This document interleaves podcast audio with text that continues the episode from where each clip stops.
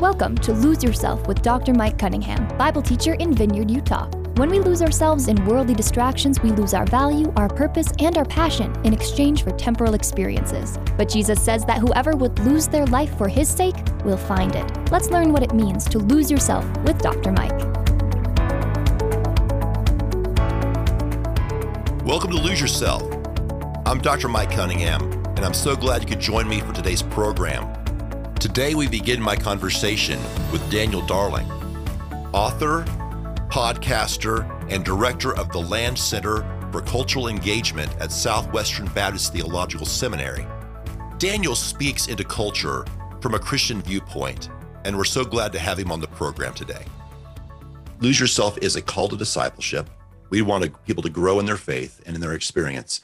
And as many times, obviously, we do that in, as individuals but if we're living out the gospel, if we are letting it inform our decisions and informing our values, inevitably it's going to come out mm-hmm. in the public square. And so thank you for doing that because that can be a tall order. And sometimes we're misunderstood in our efforts to do that.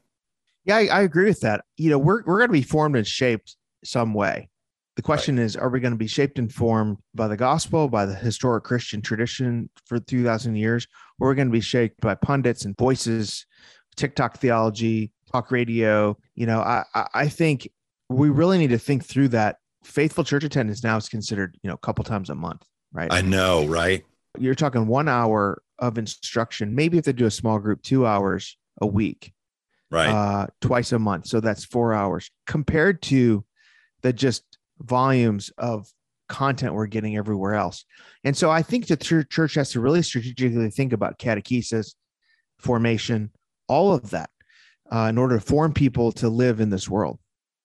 You were speaking my language. My last guest, we talked about family discipleship, being able to mentor and bring along in a in a world where, again, when you look at a typical ministry practitioner, we have two hours a month to instill values and instill doctrine into the next generations. And it's a tough battle. Yeah, it really is. And yet I think it's one that God has suited us to, to address. You know, the sermon is really important. I think preaching is is powerful, but I think we need more than that.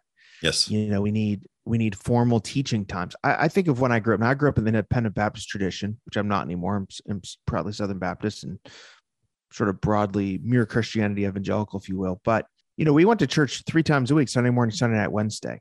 Yes, you did. Uh, and I'm not saying we return to that. I, I'm not saying we return to that. I do love my Sunday evenings.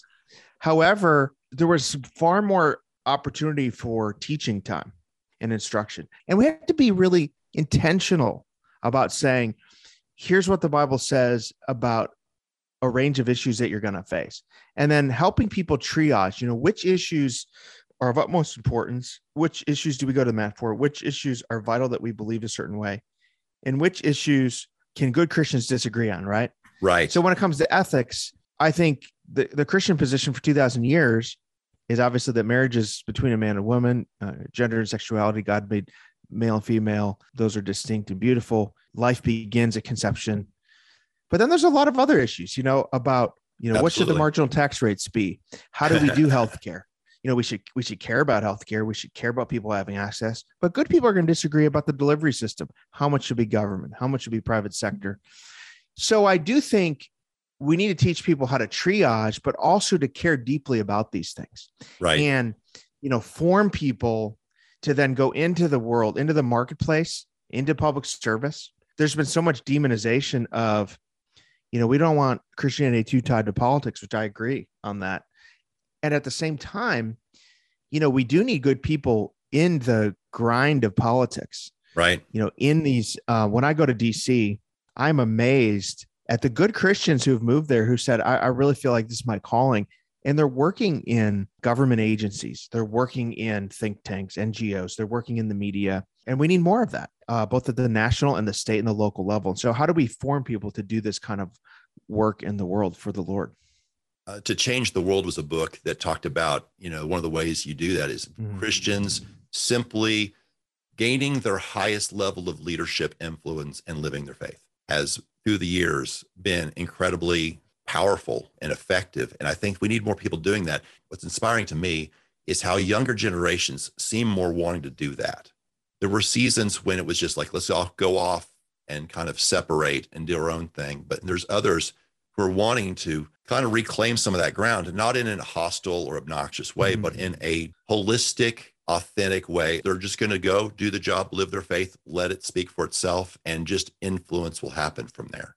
Well, I agree with that. There's this conversation too, and I'm, I'm about to teach in the fall, and I'm really excited about you know the church and the culture. And yeah. there's been attention throughout church history about how uh, you know what is the church's position in the culture. There's Niebuhr's models, right? There's people interacting with Niebuhr's models. There's a spectrum, I think. And one thing I want to say is number one, it depends on calling because everyone has a specific calling. So there's some of us that by the nature of what we do, we do need to be tuned into politics because we write on it, we comment on it, we're we're called to that sphere or people work in this field. But there's a lot of folks who maybe don't need to be so involved. So right. the average person, maybe you don't need to know the ups and downs of what's going on in the White House or the ups and downs of who's up and who down in terms of politics. But maybe you do need to be involved in your local community, you know, volunteering at a school or running for right. school board, school board or things like that. So it depends on calling. But number two, the idea that we can withdraw it's not only i think not uh, a biblical posture per se i don't think it's doable because no. the idea that oh you know i hear people say we got to stop fighting the culture wars and there's an aspect of culture warring that is frivolous and stupid right like right. dumb fights and stupid things that we should just let go but you can't really escape the culture wars no. a lot of them are defensive you should care about what your kids are being taught in public schools because they're forming their, their, their minds. Even if your calling is as simple as feeding the poor in your community, that's a culture war. You're pushing yeah. against an injustice in the culture. There's no way to live without interacting and rubbing up some way. As a believer in Christ, we shouldn't go out of our way to offend people. Uh, we should do it with kindness and gentleness. But there's going to be some points where the gospel conflicts with the prevailing culture there's going to be friction. Jesus promised this, the disciples promised this. I don't think it's the fact that we're, we're culture warring that's the problem. I think it's just right. that we're not doing politics well. And they and when people key. don't know what to do, they do what they know, and so they get strident, they get frustrated, and they say things that they ought not. And I think there's a lot of times people wish they could have that back.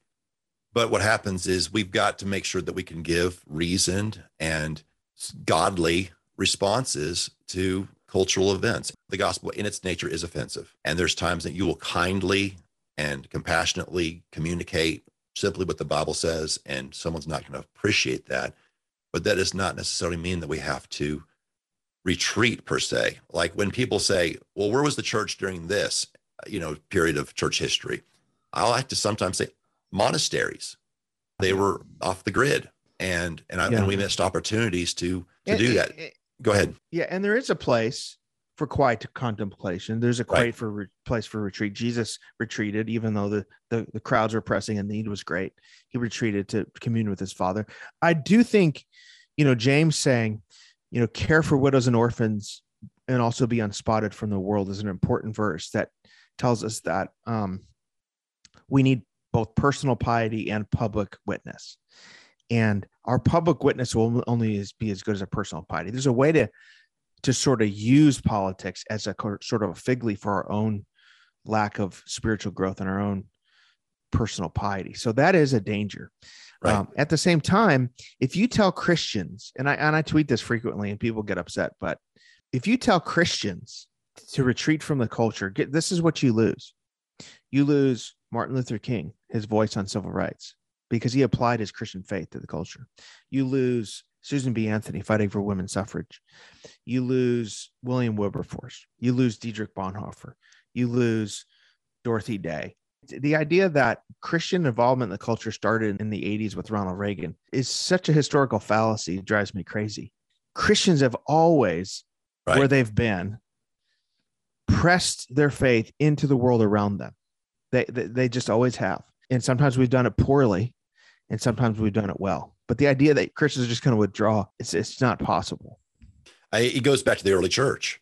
And i think so it's a part of our dna whether we like it or not. And so you're teaching young people at the texas baptist college what are some advice that you're going to give to a young person as they're going to go out and lead?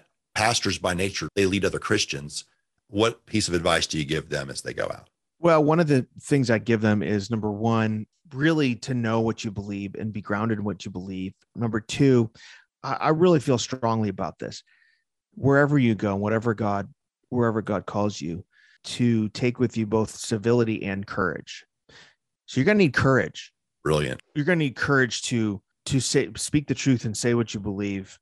Sometimes it's going to cost you, but we also need civility. You know, Peter says, "Have an answer for every person for the hope that lies within us." Yes, but do it with gentleness and kindness.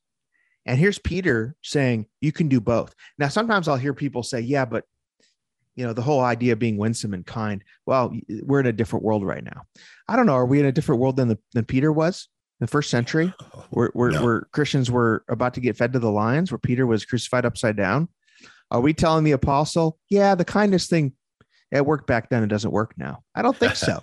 Me on Facebook with an all caps post about the president, I'm not being more courageous than the apostles. You know what I mean? No, so I, not. I do think both of those things matter. And really, our personal spiritual disciplines are so important, especially when you're getting into public work. If your gifting gets ahead of your character, you really get in trouble. That's incredible. I think that again, civility and courage. That's you could put that on a wall right here. That's a that's a great banner because uh, we it helps us balance how we integrate with culture. So again, with lose yourself, discipleship should lead to influence in the culture, which then once we encounter some of that leads back to discipleship, which leads, I see it as kind of a, a relationship. We need to always be in the word. We're always going to encounter things that are going to be difficult that we don't always have the answers to. And so, even then, instead of becoming frustrated, being more and more inclined to do our work, do our study, have our quiet times, be ready emotionally and spiritually to have those kind of conversations in a godly way and it kind of the one feeds the other. Yeah, that's exactly right. I mean, I think I also just think we need a sense of hope. Right. There's so much. There's too much cynicism. I'm I'm wrapping up edits on a manuscript on Christian unity that's coming out next next year, and one of the chapters is on cynicism. And cynicism is such a it's like a cottage industry right now to be cynical right. about the church, the state of the church. And the truth is, two things I would tell Christians is uh, God has made us for this moment. Right. So, yes, things are scary and uncertain. There's mayhem and death and evil all around us. The headlines are bad. God has not made a mistake in calling us to this moment. And people, this is the time when people are searching and they're scared, and we have the the hope that can give them the truth that can give them hope in Christ. And number two, I would say, God is at work in the world today uh, we we tend to think, well, that was another era. You know, uh, the church is so this or so that, and man, look around and see God at work in the world. See him at work in our community. See him at work around the world. Let's not be people of cynicism. We should be people of joy. I love that joy over cynicism. Well, uh, friend, that's a great word for us on cultural engagement. Thank you for joining us today, and we'll see you guys on the next episode of Lose Yourself. We want to thank Dan Darling for taking the time to speak to us today. For more information about Dan Darling, you can find him at danieldarling.com or on Twitter at Dan Darling. Be sure to check out his series, The Characters of Creation, The Characters of Christmas, and The Characters of Easter, in addition to his other books on Amazon and other book retailers. Finally, you can check out Dan on his own podcast, The Way Home that you can find on Apple and other podcast platforms. Thank you again for joining us today, and we'll see you on the next episode of Lose Yourself. This has been Lose Yourself. Lose Yourself is a teaching ministry of Bible teacher Dr. Mike Cunningham. For more information about Mike and his ministry, check out his blog at loseyourself.life. Until next time, make it your ambition to lose yourself to Christ. Lose Yourself is a production of Key Radio.